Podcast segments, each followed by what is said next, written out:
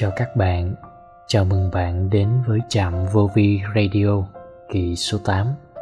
Chủ đề: Vì sao ta thất bại? Sống vội vàng khiến ta mong được điều mình muốn một cách nhanh chóng.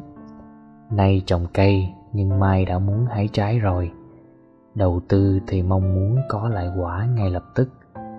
Ta không thể chờ đợi. Đặc biệt là những người trẻ tuổi, họ thường hay nôn nóng bội phần. Thấy người khác có thành tựu thì họ cũng mong sao cho nhanh chóng để bằng hoặc hơn người ta. Nhưng sự đời đâu đơn giản như vậy. Cái ta thấy chỉ là phần nổi của tảng băng, còn phần chìm thì ẩn trú sâu bên dưới, mấy ai chịu hiểu. Muốn ăn trái thì phải trồng lấy cây, một triết lý lưu truyền bao đời nay rồi. Trồng cây thì phải vung phân tưới nước, nếu không chịu chăm sóc vung xới mà mong hưởng quả là điều không tưởng. Vậy nên trước khi mong muốn điều gì đó mà vội vàng thì ta cần phải xem xét lại.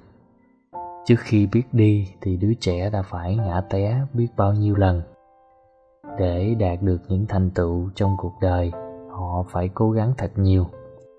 Vậy nên trước khi so sánh hay trách móc cuộc đời thì ta cần phải nghiêm túc nhìn lại bản thân, đã làm được gì cho gia đình, cho xã hội hay chưa, mà mong sự thành đạt viên mãn.